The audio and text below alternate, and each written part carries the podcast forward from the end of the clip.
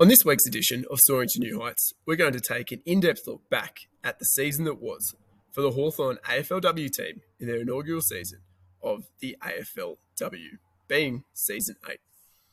Enjoy the podcast.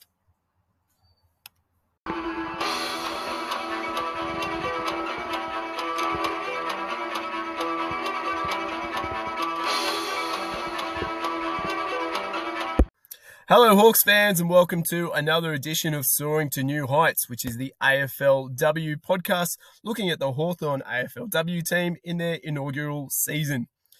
This week's episode, we are going to be doing a review of the season, of the first season for the Hawthorn AFLW team, and we're joined by regular co host Liam. Liam, how are you going today? I'm very well, Tim. How are you? And I hope you're okay after what you've had over the last few days and weeks. Yes, no, feeling much better. Went down with a, a bout of a bout of COVID, and then ended up with a, a, few days in hospital. But we're on the mend now, which is fantastic.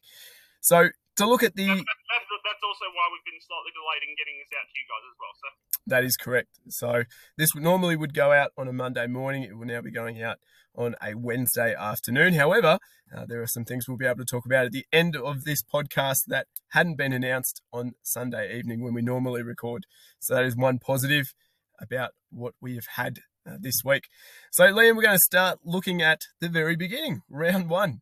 So, round one saw us taking on the red and black team, as you like to refer to them, at a game that was moved from ETU Stadium in Port Melbourne with a capacity crowd of between 8 to 10,000 where facilities are not overly fantastic and was moved to Marvel Stadium. Unfortunately, first game, we, we did lose the first game, but lots of memorable moments and in particular making history for the Hawthorn Football Club. Yeah, 21 women forever etched their names into Hawthorn history, became the first 21 people to wear a Hawthorn jumper in the AFLW. And, you know, you were on the ground with your two daughters at, for the Guard of Honour, and I was I was in the stands on the wing watching. And it was an incredible moment seeing our club really feel complete, to be honest. You know, we've, we've I can speak that I've only probably had a passing interest in the AFLW because there's been no Hawthorn team. Like, I've watched it and all that, but only in passing because there's no Hawthorn team. You simply don't care as much.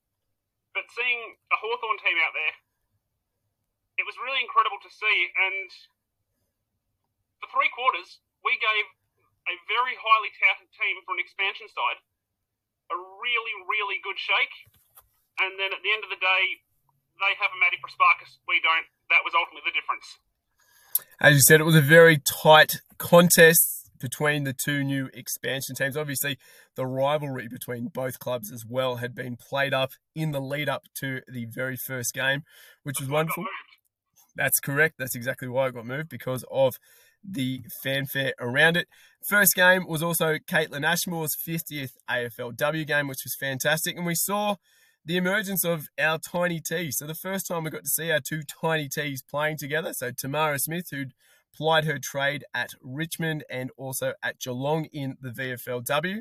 She made her Hawthorn debut, her AFLW debut. Uh, Amazingly, we were the only club to speak to her, as listeners would know. Which is, you look at that and go, that's amazing that Hawthorn was the only club that spoke to her.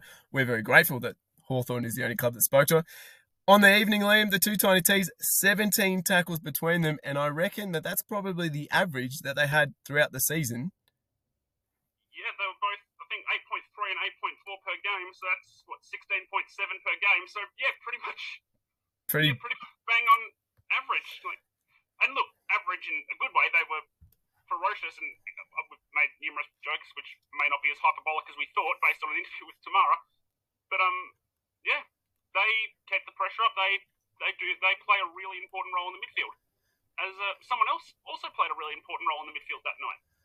That's correct, and that would be Jasmine Fleming, who we know has now gone on to be one of the NAB Rising Star nominees, and certainly has to be one of the hot favourites to take out that prestigious award. On the night, though, there were also others who were impressive in their inaugural display for the Hawthorn AFLW team, and also playing some of those playing in their first ever game of AFLW. We had Catherine Brown, we had Eliza Shannon, and then we had our experienced at hand from Tamara Luke, who featured quite heavily in this game in the ruck. Yeah, and um, we'll talk a bit more about her when we talk about the next round for very different reasons, but she was very strong in that, that game, as was Lou Stephenson's another player I think we need to talk about that night. No one was expecting her to go on the ball, but she did. Did so with great aplomb. Basically, the equation was almost as simple as if she's there, we win. If she's there, we don't. If she's not, we don't. Sorry. It pretty much worked out like that. And in fact, as, as I said in the interview crossover with Talking Hawks that I did with her a couple of weeks ago, uh, my dad in the first five minutes, that number 12, gun footy player. So, yeah, she also, and again, we'll talk about her as well in round two, rather unfortunate reasons but she was also an exceptional performer on the night as well. I think she needed to be mentioned. As you said, it was quite a shock seeing her in the midfield. In her time at GWS, she had been used as a halfback flanker.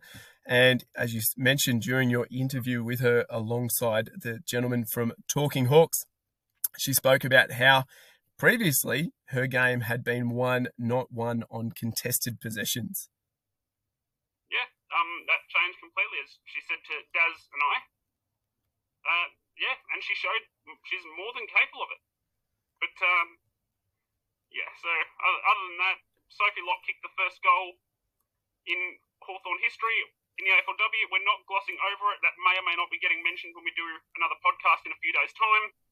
Uh, Sarah Perkins also with another big moment, her first goal in the jumper that she supported her whole life, having just lost, I think it was an uncle from memory and Zoe Barbakos as well, zipping around the forward line, creating havoc, annoying everything that moved, and kicking two goals. So, despite the result, which kind of blew out a bit at the end, overall a pretty strong display and a, a very an, a more than adequate start to our journey in the competition. That is correct. Now we'll move on to round two, where conditions couldn't be more different if they tried. Well, they could have been what we dealt with in round but yeah. They could have been. We'll get to that soon. But conditions obviously a lot different for the game against St Kilda.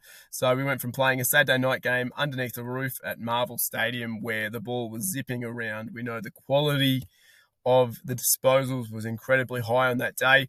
We moved to round two, played at Box Hill City Oval, so the first of our home games at Box Hill City Oval for the season. Played on a Sunday afternoon, late Sunday afternoon start.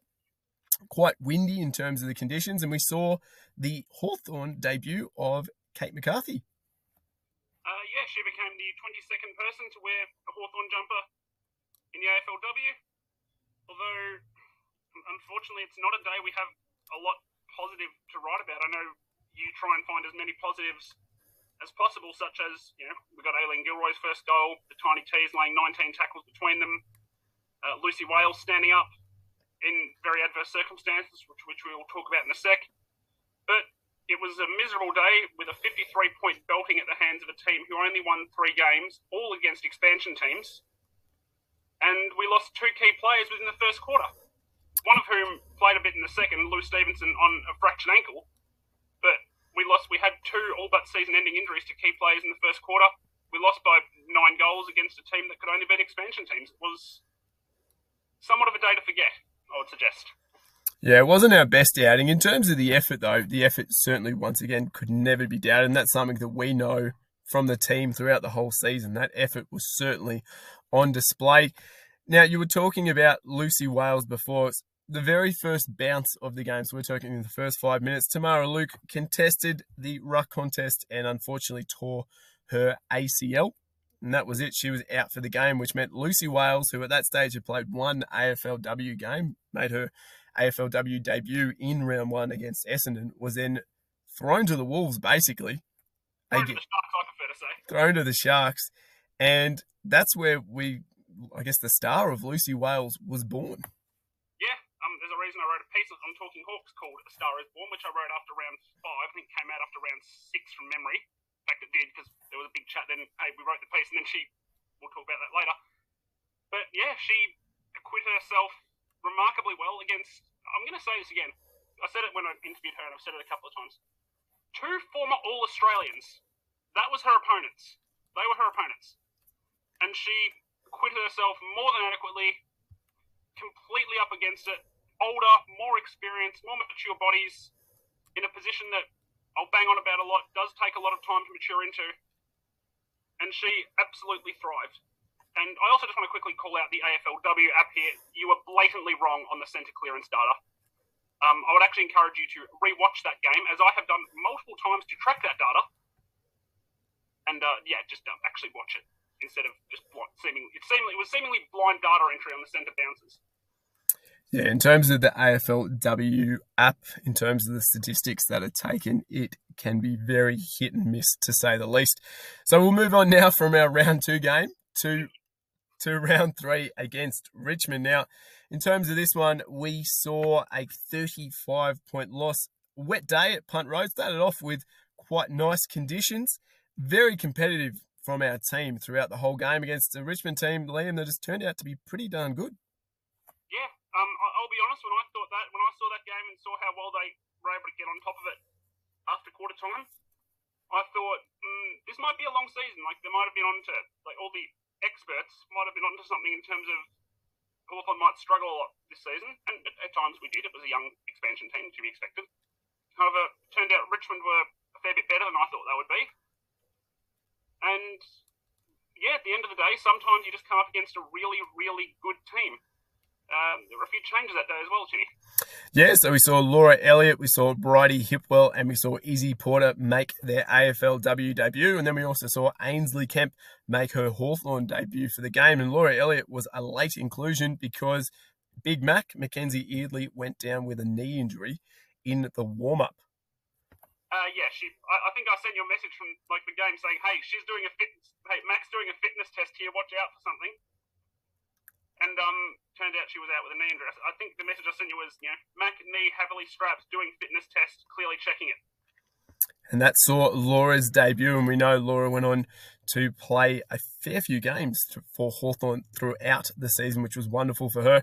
We also saw Charlotte Baskaran, otherwise known as Carol, kick our first goal in the first quarter. Also, Charlotte's first goal in AFLW, which was great.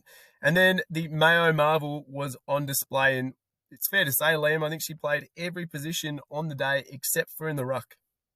Uh, yeah, and thankfully she wasn't playing the ruck. She's um, not exactly ruck side, but um, she was brilliant. 17 disposals, 12 tackles, probably broke the meters gain tracker. I, that's, I just say that because I forgot to check when I broke this rundown. Um, uh, she was. Uh, I struggle to find enough words to talk about how impressive she was, and that's another game we might be talking about in a few days' time. I'll leave it at that for now. In that game, we also saw Kaitlyn Ashmore's incredible work rate, once again breaking GPSs everywhere she went. We saw that nine times this season. But... That is correct. We certainly did see it nine times throughout the season. Uh, in this game, we also had Tilly Lucas-Rodd recording seven clearances. Now, when we did the Soaring to New Heights and Talking Hawks crossover podcast, where we interviewed Tilly, she spoke about coming to Hawthorn to be given more midfield time. And certainly in this game, being able to have those seven clearances proved why she is so fantastic in the midfield. Yeah, um, brilliant display. She, her, and Tamara also had Tamara Smith also had their lowest combined tackle count for the season, being 13. So that's a respectable tackle count in shortened games for two players. Full stop. But I think that was their lowest. That just shows how lucky we are to have our two tiny T's. And by the way, Hawthorn, feel free to sign them to longer term contracts. I, I know people at the club listen to this, so Absolutely. I think they're doing the exit interviews this week. So hopefully there's a few contracts with uh, 2023, 24, 25 written on them to get them to sign up. That's it. Add more years if you want. Um, well, actually, no, I wouldn't mind our players getting paid properly. We'll move on to round four, where we played against another one of the finalists, this time against the Western Bulldogs. This was in our home game, second home game at the Box Hill City Oval. This one saw a 30 point defeat. Now, to say it was wet would be an understatement. We're talking biblical rain proportion. I'm pretty sure to get there from Melton Lamb, I had to take Noah's Ark. Yeah, wouldn't, wouldn't be surprised. I, I remember I sent you a message when I left my house. It was a beautiful morning that day as well. I sent you a message saying, "If not a cloud in the sky." I could see the radar look bleak, but you know, it looked like parts were missing. It's also there was a fair bit coming, as we could see. But you know, mm, at the, at the moment it's okay. By the time I get to Box Hill City Oval, and I live a 10 minute drive from Box Hill City Oval, it was, yeah, it was all coming down. Every, everything that could fall out of the sky seemingly was. And it basically didn't relent for an hour and a half at least. And I mean, you and I were standing there under a shade cloth with the Bunnings umbrella while your, your two little daughters are running around everywhere. That was that was it. Absolutely. So in terms of conditions, conditions weren't great uh, for the girls on this day, but they fought and scrapped. Quarter time, it was nil all. But the effort, the relentless effort against a team that had Ellie Blackburn and Kirsty Lamb, who are pretty damn good at football, was unreal. Uh, yeah. Uh, again, I'll, men- mention the Tiny T's tackle counts here. Yes, I did put this on the rundown for every week, by the way, so you will hear it more. Um, combined, they laid 18 tackles. This week it was Tamara's work turn to do a lot of the heavy lifting in terms of tackles. She laid 13 on her own, which was quite a remarkable effort. Uh, other things to note: Áine McDonagh debuted. I would not call them favourable conditions for a tall forward in their first game of footy. She looked impressive. Laid three tackles. Her effort was phenomenal, but kind of hard to judge a tall forward in their first game in those conditions. Um, Jazz Fleming. I think we need to talk about her display. Yes, this is where Jazz really announced herself to the competition, and we'd seen glimpses throughout the first three rounds of how impressive Jazz was going to be. This round, 25 disposals, six clearances, three tackles, looked absolutely unreal in conditions that, in terms of speed, try usually when it rains and those type of conditions that girls played in brings everyone back to the pack. But Jazz was bursting out of contests, those clearances. She looked absolutely phenomenal. Should have been rewarded with a NAB Rising Star nomination for this round. However, it didn't come. That that created issues the next week as well, which we'll talk about later throughout the podcast. But that, that created some issues the next week as well, I would argue. But there were certainly some clear signs in terms of the progress that the team were making.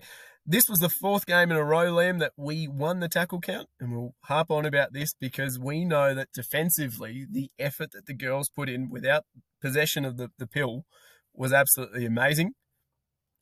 Yeah, this team, I think there were 39 quarters for the season where we'd never questioned their effort. But the one where we could, we are about to talk about right now. And that comes in round five against the Swans. So this was an away game played in Melbourne at Punt Road grand final, grand final eve.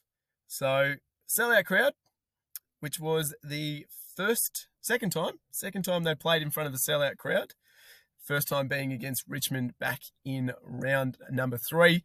And on this occasion, we saw a win for our team. Five goals, five, 35 to five goals, one, 31. But at quarter time, Lamb, I think it would be fair to say we did not think we were going to get close. Uh, no, and neither did Beck if they were going to keep that up. Um, from both the interviews we've had with the two tiny T's, as well as the interview with Ornia, which is going to be embedded at some point within this episode, I call where that fits the Tim problem. Um, it would be fair to describe that fake as being ferocious and offensive.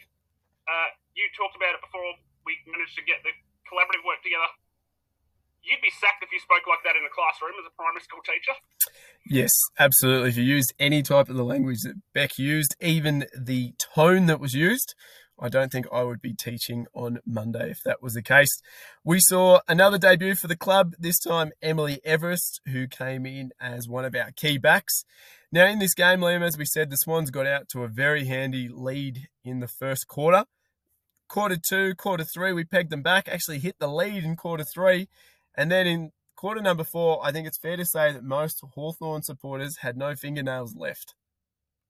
Uh, no, it was a very tense last quarter, but the play, our players all stood up. You know, Tiny T is 20 tackles combined for the game. You know, Big Boy kicked three goals and was crucial. And we'll, we'll talk about another role she played in in a second. Uh, Lucy Wales, that this is where I thought the star of Lucy Wales was truly born, and ignoring the, the Leo Barrios mark even at the end of the first quarter, which kept us in the game, her chase down tackle in the last three minutes and her contested mark from Akesh in the last minute. Like, as much as anyone, as not, that's not to mention even Akesh's effort going and Jazz both sprinting 100 metres to either save a goal or force a ball out of play. like the effort was unbelievable in, in all four quarters, in all four, all three quarters, really. Um, but in that last quarter especially, just to hold on and to keep the Swans out. Yeah, it was some of the most incredible defensive footy I've seen in a long time watching Hawthorn. Yeah, the effort was unreal, especially that defensive pressure that the girls showed on the night, as you touched on. Jazz and Akesh with their 100 metre sprints to save a goal. And we know that that goal that Akesh saved was very, very vital at the end. But let's talk about Gilly's goal. The goal that got us in front, and it was the first time that Hawthorn had been in front throughout the whole season. It started off down at halfback where Tamara Smith, with the ball in hand, left foot kicks it out to space. And we know from when we spoke to her, she spoke about having the confidence to kick to space for those players up forward who had speed kicked it out to space. Big boy put on the afterburners, used her wheels, picked up the ball one handed, was then able, as she picked it up one handed, handballed it off to Akesh. Akesh sprinted through, so broke the lines, dummied, sold a beautiful bit of candy, then kicked long to open space, and Gilly put on the afterburners, and then in true Gilly fashion, kicked around the corner with a snapshot straight through Yeah, it, was that was one of the most incredible passages of play I've seen, and I've watched Hawthorn. I'm 23. I've watched Hawthorn my whole life. That is as good as that is almost as good as I've seen, and that includes from the three peat teams. Quite frankly, that that passage of play was some seriously, seriously clinical football. But and I've, I talked about it on Twitter during the round ten game. Once Gilly can turn it into a track meet, it really is game over. Oh, absolutely. Her and Big Boy as well. The two of them, absolute speedsters. The jets that they have on them, unreal. This game, we, we saw Jasmine Fleming finally be rewarded in terms of the NAB Rising Star nomination. And it's fair to say, Liam, at the end of the game, the scenes when the siren went, the girls tasting their first ever victory, Hawthorn receiving their first ever victory in the AFLW, was unbelievable. Yeah, that's what that's one way of describing it. It was it was incredible to watch. It was an incredible moment to be there for as well. Like just when you watching that and seeing the reaction, not just on the ground, but off the ground as well from supporters when the siren went. Um, it's something you'll remember for a long time as a Hawthorn supporter, being there, watching them, watching that, and just hearing that siren go. It's, yeah, it was hard to describe in words, though it's our job to do so. I think it's fair to say, too, that in terms of the family club, as we like to call ourselves, that was the first victory for the newest member of our family club and that stands out. Absolutely. Then we move. We, yeah, that's it. We moved to round six, and another victory, two in a row. Another Friday night thriller. It was, and this is where we started to get the moniker for the team of the night thrillers because in this round it was six goals eight, 48 to six goals five, and fair to say that this was an unbelievable game to watch. First home game down at Frankston incredibly windy in terms of conditions, but that sunset, unbelievable. Yeah, un- unbelievable, like some of the performances we had. We saw the debut of Jenna Richardson. So I believe, off the top of my head, Liam, this took us to number 28? Uh, 29. 29. That's it, number 29 in terms of the mm-hmm. debuts from the season. And another slow start. Yep, not, not as bad. This one was at least excusable to wind in part because West Coast had the wind advantage because Tilly could not win a toss all season. Uh, in fact, I might even at the end. The statistical chance of that, by the way, were about four in ten thousand because I did the maths on that. That's unbelievable. You work that out. That's a huge, huge effort from Tilly to be able to lose uh, all 10 of the tosses throughout the year But after the slow start, it's fair to say quarter two, the girls absolutely lit the park up and Soggy stole the show. He did. Three goals in a quarter. Um, note to West Coast Eagles, you don't need to worry about she's retired. Um, maybe don't take Jess Duffin forward. Like, don't swing an extra player behind the ball when someone as good as Jess Duffin, whose, whose VFLW resume as a forward, is rivaled by few. Uh, maybe don't drag her forward because that that tactical maneuver backfired spectacularly. She kicked three and a quarter, complete turn the game, and really you could argue was the difference or close to it between the two sides. That one quarter of football that she played. Yeah, it was a huge effort by Duff on the night. We also saw Talia Fellows, Áine McDonagh, and Tilly Lucas-Rodd kick the other goals. And this evening, Liam, between the two tiny T's, 17 tackles. Yeah, standard. Stock standard game between the two of them there. On the evening, we also had Gilly, Flemmo, and Sophie Locke amongst our other strong performers. Lucy Wales had a huge game in the ruck, this time against another young ruck star. Yep, two, two people who should have been in the 22 under 22 squad, in my opinion, as someone who demands justice for rucks at all times, as you all well know. But yeah, it was an incredible battle. Lucy laid seven tackles, and I, I thought actually, on balance, probably beat Lakay because of that. She offered a lot more around the ground. Sarah McKay probably won more hit outs on balance. She's a bit bigger. But I, I thought Lucy, to be honest, probably torched her around the ground. I'd, I'd almost be that strong with it. So Lucy, again, impressive. Although another young player, Mackenzie Eardley, also really st- started to stamp her authority. She speak in terms of players who progressed throughout the season. She um kind of announced herself in this game as well. Yeah, Big Mac started to take some huge marks, especially when we needed her. Her defensive work, the defensive ploys that she started to show were fantastic, and her kicking. Herself and herself and Catherine Brown, the two of those from our backline, being able to kick the ball 50, 55, 60 meters at ease certainly is a positive to have in our side. Uh, those who haven't maybe watched as much of our women's team and have watched a lot of our men's team, think Sicily and Scrimshaw in terms of that right foot, left foot crossing over slingshots out of the back line. Because that's pretty much what we have with those two as well. Absolutely. And we're very lucky to have them in our side. We now move on to round seven, where we made it a hat trick. We did. Hat trick. Hat trick of wins. So we played another home game down in Frankston. Now, this time it was on a Saturday evening, and we couldn't call ourselves the Thrillers because this one was a bit further away in terms of the result. It wasn't as close as the previous two had been. Uh, this one saw Hawthorn winning four goals, 5 29 to one goal, 10 16 against Port Adelaide, another expansion team. Now, looking at it, if you had not watched the game, you'd go one goal, 10. Geez, Port should have romped away with the game. However, it was actually where the Hawthorn defenders had made the Port Adelaide players take their shots from that yeah. co- that caused that kicking. Yep, Erin Phillip. Like again, I would love to see. We, we said this on a lost podcast due, due to audio issues. I would love to see an expected goals metric, which I know exists for Port Adelaide that night, because I actually don't think it would have been that high. Because I saw, you know, Erin Phillips zero goals three. Why'd she kick zero goals three? Because Jenna Richardson played an unbelievable second game of AFLW football, forced her to lead wide, forced her into tough spots, said, okay, you're going to take XYZ number of marks, but you're going to take them where I want you to take them, and you're not going to have high quality shots. And then you know you back your rucks in, you back your you back your midfield to get down and support and keep keep them out of the middle. That's what we did. And in the end, bad kicking is bad football. We took our chances. We forced them into bad kicking, and we won the game as a result.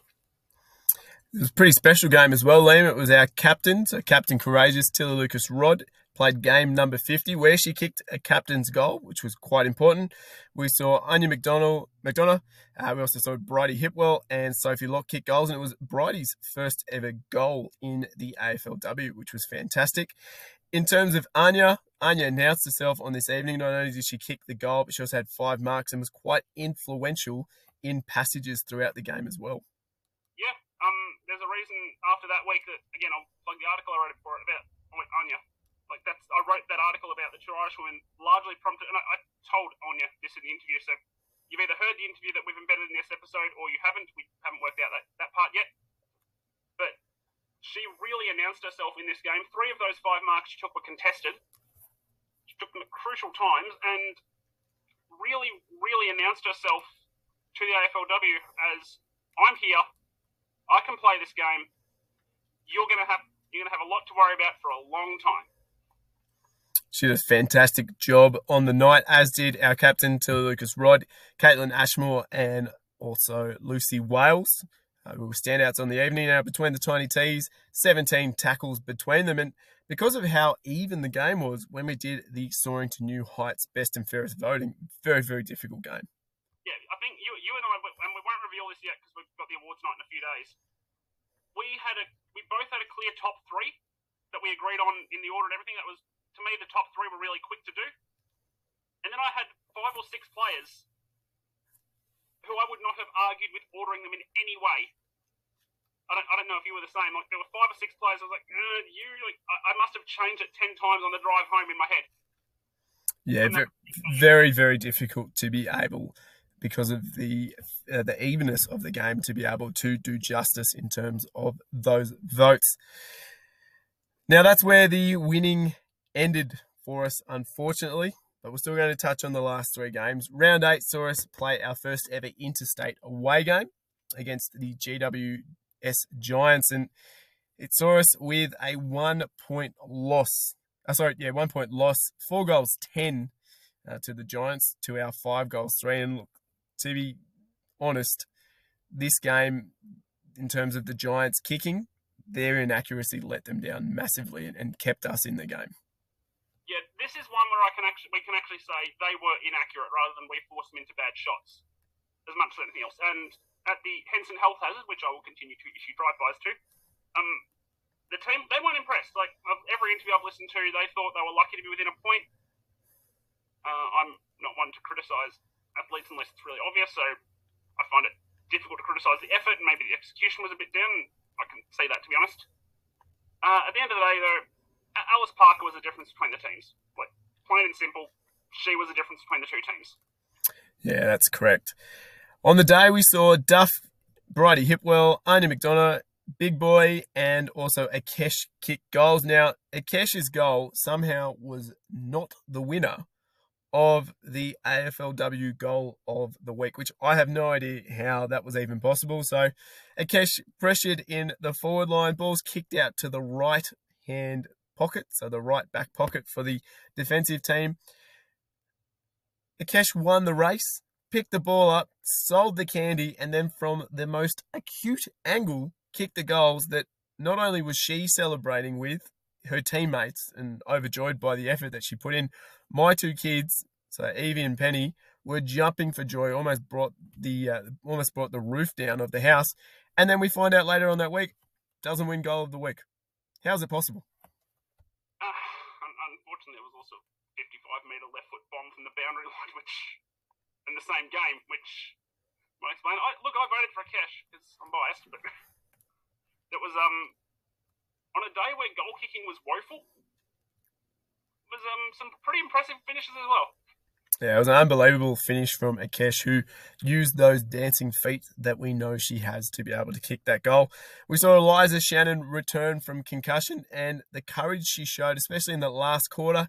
GWS were about to kick a goal that would have put them in front, and with one last diving lunge, Eliza not only interrupted the kick goal but won a free kick for holding the ball. For a player coming back from concussion, very easily could have said, "No, it's not my turn," but that's not Eliza's way. No, um, incredible, incredible performance. In, given that she'd just come back from concussion, which you can never be too careful with, obviously, as an injury. But she was among our most impressive players again. Another relatively even game. You know, Jenna Richardson blanketed Cora Staunton. I, again, I made a joke on a lost podcast that Richo's on fire, Cora Staunton's terrified. Oh, it turns out I was dead right. But the hot and cold Giants were, unfortunately, they got a bit hot in the Sydney Heat. Yeah, it was the first time the girls had played in those warm conditions. So if we think about in the lead up to this, they'd played the nighttime games in Frankston during the end of winter, beginning of spring, so still quite coolish conditions, and then found themselves playing out at Henson Park over in Newtown uh, in the quite warm Sydney heat. Yeah, it doesn't help when you have the change room situation they were dealing with and the facilities they had to put up with, which were completely unacceptable. That's correct. This game, we saw the Tiny T's make 14 tackles combined between them, so still putting in a huge effort. We now move to round nine, where we took on another of the AFLW finalists in the Brisbane Lions. And I'm always optimistic, Liam, as you know, Mr. Optimistic over here. I I did think that this was going to be a tougher game for us. And the final result did prove that way with the Lions taking out a 54 point win in our last home game at Frankston for the save for the, the season. We did see, however, Janet Baird making it 30 out of 30, becoming the 30th person to pull on the AFLW jumper for the Hawthorn Football Club. Yeah, um, commendable effort for the club to get all in. Janet, congratulations again. We've said on the show before, but you know, forever the, the 30th player to represent Hawthorn in the AFLW. But um, yeah, that Brisbane team are pretty good. It was our first lost tackle count all season, and I think I, I said to you on this podcast off mic and just in general, even on Twitter, that their tackles per minute out of possession must be the most ridiculous number that's ever existed. Yeah, it'd be breaking calculators almost like Kaitlyn Ashmore breaks GPS units. Uh, yeah. In this game, we saw Jesse Wardlaw, who became a real hard matchup for the Hawthorn team, especially with Big Mac being out with a broken hand. So, obviously, with Mackenzie Eardley out, we were looking for a combination of size and athleticism to be able to match Jesse Wardlaw. Unfortunately, uh, we did struggle with that matchup. So, we had Tegan Cunningham, who'd come back from her own foot injury, being played down back.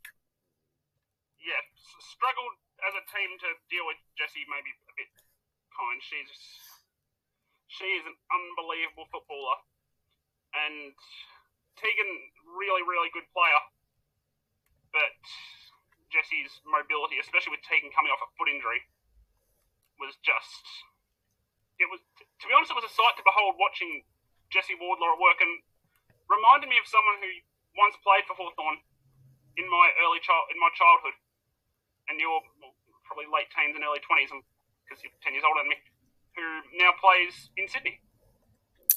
Definitely not Ben McGlynn you're talking about, though. Uh, no, he's a, he's a bit taller than Ben McGlynn. I've seen Ben McGlynn, he's very small. now, Jess Duffin kicked our only goal for the evening. Between the two tiny T's, Liam, they made the 18 tackles. Uh, we also saw Flemo, Akesh, Pendles, and also Tilly Lucas-Rodd among the standouts on the evening. And I think it's fair to say that we could not question the effort from the team in this game, even though the final scoreline was a bit bigger than what we'd hoped for. Uh, no, effort never in question, but it'll take time. Like we've, you and I spoke, it might take three, four, five years to get up towards where like Brisbane have been playing in this competition for six years, seven seasons. You know, they're more experienced bodies, they're more mature bodies. They've had more pre-seasons under their belts, and to be honest, that difference in quality and cohesion it showed. Like we have talent, but we have very young talent. There's a lot coming through, which we can can and be can be and are very excited about. But it will take a few years, in all likelihood. We also have to remember that our team, Liam, had eight weeks between the draft and their first game. So, in terms of what the team were able to achieve throughout the season, a mammoth effort. And now it takes us to. We're not, disputing any of that. We're, we're just saying Brisbane are pretty damn good. That's correct. Now this brings us to the last game of the season, so round 10, where we took on Freo over in Perth in our second interstate away game for the season. And unfortunately, it saw us with a close loss. So we lost seven goals, 749 to seven goals, 244 in Jess Duffin in Soggy's swan song. And as we said, unfortunately, we were not quite able to prevail on the evening. We yeah. did, yeah, we, we saw two players from Freo who had some huge games, huge influence on the game that unfortunately at the end of the evening proved to be the difference. So we had Áine Tighe and also Kiara Bowers. Áine, Áine Tighe, it was almost a case of deja vu from the week before with Wardlaw in terms of too big and then too mobile and a smaller more mobile play went onto her. Oh, sorry, the other way around, but you get my point. Kick the yeah, kick the four goals. Again, those two, plain and simple, were the difference between the two teams.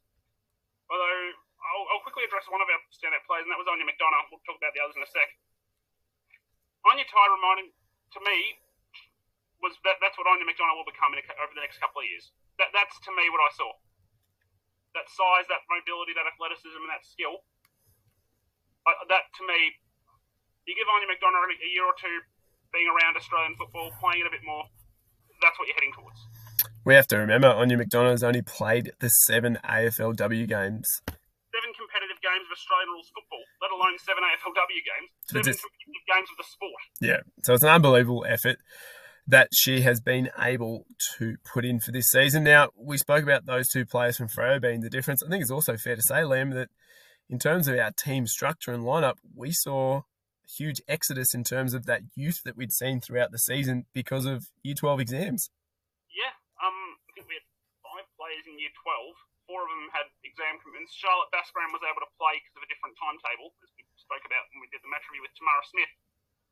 But yeah, we saw some more experienced players come in, back in. We also saw Bridget Deed come back in, and she, her first half, and we, we talk about this more in the match review, obviously, she was exceptional in the first half. And if I were to put I'm not a betting man, but if I were to put money on a most improved award for next season, she would be right near the top of that list for me. Her short range kicking is unbelievable. Is probably I would say the best at the club for anyone for any kick under 30 metres. I'd be backing her over anyone else. And that's no slight on the other players. She's just really good, by the way.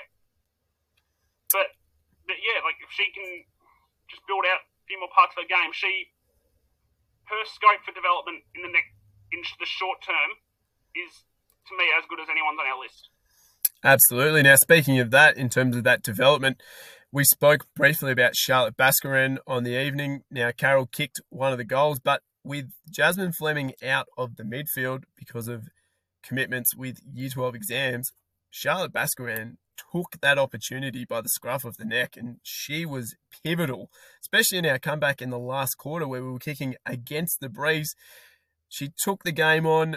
Beautiful moment where she burst out of the middle, had a bounce. The ball didn't quite go where she wanted it, was able to recover, handballed it off, and Duff kicked a goal that gave us an opportunity to possibly eke out a win. Yeah, um, she she stood up. She showed that you know she's still 17 by the way. She doesn't turn 18 till next month. So she again showing just how much talent we have in our young players. That if we give them a few years to develop and to to mature into you know bigger bodies, stronger bodies, more pre-seasons than half of one.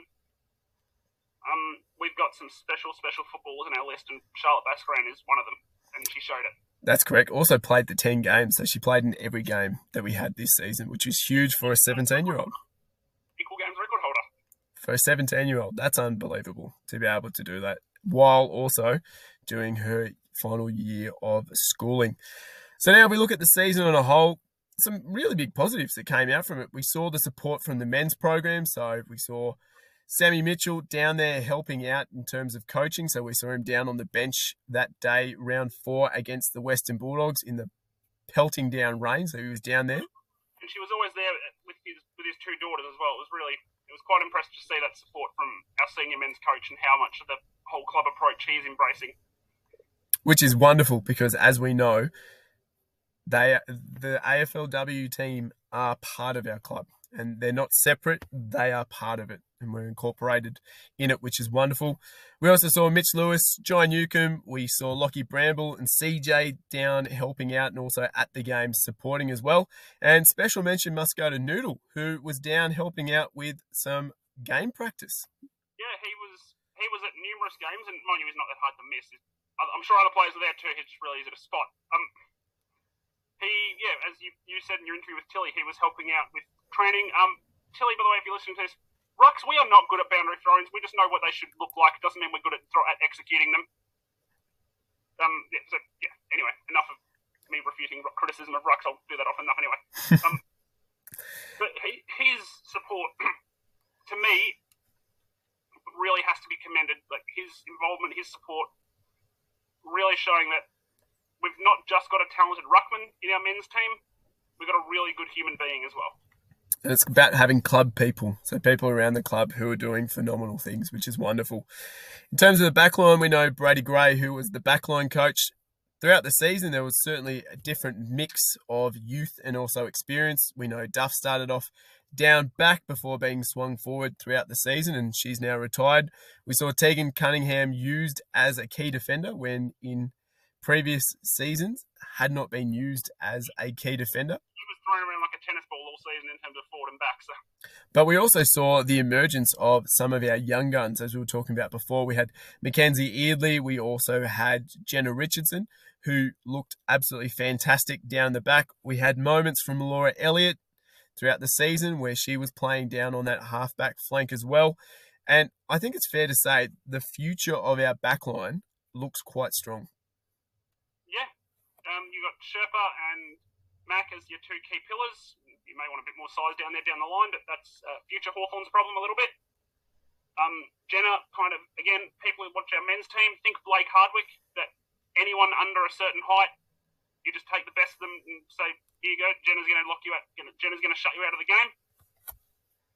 But yeah, that, that back line needs a bit of time, needs some work. Obviously, they're all very young and have never played together before and had a lot of different players thrown down there due to injuries and all that, you know, Eliza Shannon this time with concussion, etc., etc. But to me, the back line like kind of like the men's team, looks like we've got a really solid foundation for a long time there. Absolutely. We also forgot to mention Kath Brown in terms of that big booming boot that she has, especially from kick-ins. Yeah, that, that it's almost a kick and a half. Like especially when she gets the extra five ten meters running out of the square. Like it's two kicks going back. Which is wonderful. It's a great asset to have in terms of our team. Through the midfield, David Mackay throughout the year used a fair few different combinations, probably some more forced upon him due to injuries in that round two game against St Kilda. But the future looks quite bright. If we think about Lucy Wales, the way she was able to step up in terms of the ruck, we had Tilly Lucas-Rodd, who was given prominence in terms of the midfield position, which is why she signed on at Hawthorn for this season. And then we had the emergence of some of our young guns like Jazz Fleming, also Charlotte Baskaran, and Tamara Smith, the future looks bright for our midfield. It, it does. Um, you know, Tilly's only 26. She attended 111 out of the 131 centre bounds that had results. So she, she led the way there. I think actually I think Lucy wound up with more playing the amount of game time she played in the ruck. I'd have to run the numbers on that. But yeah, you know, I look through here. You know, Tilly Rodd 26, Tamara Smith 22, Jasmine Fleming just turned 18 last week, Charlotte Baskaran 17, Bridget Deed 19, you know, Lou Stephenson even only 27. Like this is a a midfield that's going to grow together for a long, long time, and there's a lot of talent there. And, you know, I look at some of the combinations even. I'll give you um, I'll give you one example. A, a three, a rover combination that attended 20 times for uh, is it? 10 wins, three draws, seven losses, which is well above team average. That was two Lucas-Rodd, Jazz Fleming, and Charlotte Baskaran. That kind of combination and a lot of the Fleming and Deed pairings are really strong as well. Uh, five wins, three losses for the eight they attended together as a pairing. There's a lot of really, really strong looking combinations in that midfield. And Dave and whoever else coaches the midfield down the line, uh, they've got a lot to work with. And probably not going to take too much to shape this midfield into something pretty special beyond time, which unfortunately we are like that's something that we can't speed up but there's a lot there. That's correct. And we, when we're speaking about the midfield, we didn't even touch on players who played through the wing, like Kaitlyn Ashmore, who had an absolutely wonderful season. Ikesh, who was moved to the wing after playing most of her time at halfback in her previous seasons at AFLW. And then we didn't even touch on Aileen Gilroy as well, who played through the midfield through spurts of games as well. So everywhere. The talent we have going through that middle part of the ground for the Hawthorn AFLW team, as you said, there is only positives in terms of what will be able to be achieved when we have more pre-seasons and then obviously more time working as a group to be able to build those connections. And then the last place we look at in terms of on field is the forward line. So Lou Watton had some I guess it would be fair to say, had some challenges throughout this season in terms of the connection at times between the midfield and the forward line throughout some of the games. But we saw some things that worked really, really well. We had our mosquito fleet, so we had Zoe Barbakos and Dom Carbone who were able to add pressure. We saw Áine McDonagh come through as a, a, key forward, using not only her size but also her speed to be able to break apart games. Talia Fellows continued to grow, and we know that Big Boy had been the rising star winner in the VFLW. But as the season continued, we saw how wonderful she was at the higher level as well. So lots of positives in terms of our forward line.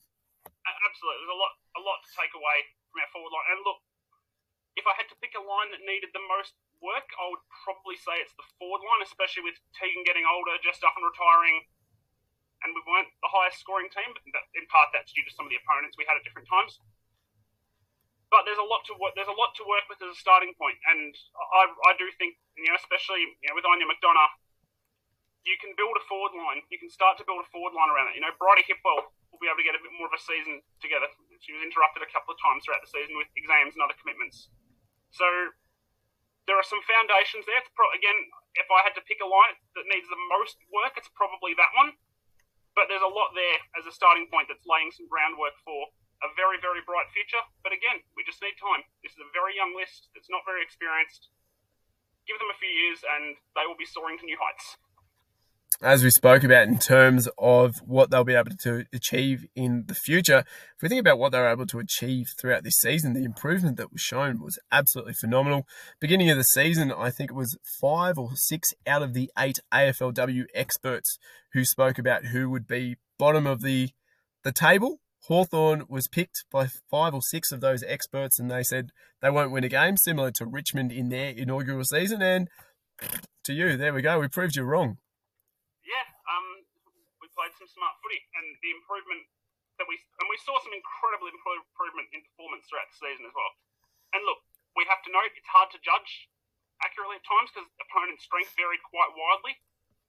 You know, we went from playing Sydney, Port, and West Coast in three weeks to two weeks later playing Brisbane. Uh, just, just quite. I think I, I don't think you could combine those three teams to make a best twenty-one that would beat Brisbane. Yeah, certainly with the peculiarities of the AFLW draw, we saw playing some of those teams who were expansion teams or teams that were the lesser lights of the competition. And then we also saw our team competing against the best of the best, which is what you want because it gives you a really good gauge as to where you are at. Now that brings us to the end of this episode. But before we leave, Liam, we'll talk about a few things. We're now up on Apple and Google Podcasts as well. So wherever you're listening to, whether it be on Spotify, Anchor, Apple, Google, wherever, please make sure you like us follow us and give us a rating because it's always nice to know what people are thinking of the show. In terms of socials, if you go on to Instagram and also Twitter and Facebook, we're up there at the moment. So once again, please make sure you like our page. Facebook is the Soaring to New Heights page, and Twitter and Instagram is at HFC Soar have access to those accounts as well. I've, I've, been doing a lot of the work initially, but Tim will be getting on there soon. Hopefully, we both so we both uh, are we both are there. We will both be running that account that account we both have access to. So one of us will be engaging quite often, probably. That's it. We'll have our awards night coming up very, very soon where we will announce our winner of the Soaring to New Heights Best and Fairest, along with a cavalcade of awards looking at recognizing the wonderful work from our team throughout this season. And then, as we said, because we're recording this a bit later on, Liam, in the week, there's been some news. Uh, yeah, so we'll just quickly touch on some Talking Hawk stuff, and then we'll talk about 22 under 22, which might get me going for a while. Um, Talking Hawks have got some terrific draft content, both the draft that you were involved in with our historic men's players and the AFL men's draft soon. There's got, they've got some content coming out on that. So if you don't follow Talking Hawks, I'd encourage you all to do so. Three very interesting drafts going through the history of our illustrious history of the men's team. So have a listen to that. Uh, there are some articles coming out on some other stuff right to that soon as well. Uh, if you go on to Talking Hawks YouTube channel, there's also an interview with Jazz Fleming, which I'd encourage you all to check out. It's a really good interview. Unfortunately, Tim was a late withdrawal due to being in the health and safety protocols. So, but still, Matt from Talking Hawks and his daughter, in the end, was involved in helping out a bit. It was a really, really good interview with some insight on the player who was somehow the only nominee in the 22 under 22 squad. Yeah, the only Hawthorn player to be in the 22 under 22 squad and not even in the position that she played throughout the season. Yeah, pretty much the only position other than the ruck she didn't play is where she got named. Very interesting. I was saying to Liam that I went on to have a look to make my team because Jasmine Fleming was going to be the first player picked. And I looked under midfield, her name was not there. Looked under half forward, name was not there. Looked on the interchange bench, name was not there. And then finally went to the back line where she was named. So the 22 under 22, it's good to see that you are applying the same logic that the AFL uh, teams use when they are picking out their team of the year. So when the All Australians are picking out their teams, it's good to know you're using the same strategy in terms of let's just put players wherever we want. Yeah, and Jazz absolutely deserves to be in that team, is not, it will be absurd. But, you know, how Charlotte Baskaran and friend of the show, Lucy Wales, yes, I bang on about Lucy Wales all the time. She damn well deserves it, and I will keep doing so. Um, how those two didn't even make that squad, to me, is absolutely absurd. Like, they were two of the most impressive performers under at, in any age you want in this competition, you know? Lucy Wales pretty much rucked solo for nine weeks, and more often than not was beating more experienced and better and more more seasoned opponents. You know, Charlotte Baskaran played every game was consistently among Hawthorn's best players. To me, uh, yes, I get it. Okay, there's a lot of really, really good talent under the age of 22. You know, you see Maddy Prespakis, you see Jesse Wardlaw, and you see you can't believe some of them are still under 22. But nonetheless, the fact that those two weren't in there and that Jazz Fleming was named in the back line, the one position she didn't play other than the ruck. Let's just say I was scratching my head when I got home today from um, doing some VEC training. Yeah, certainly some very interesting selection there in terms of positions for the 22 under 22. Now that brings us to the end of this episode to of Soaring to New Heights. Thank you very much for listening, and until next time, go the Hawks.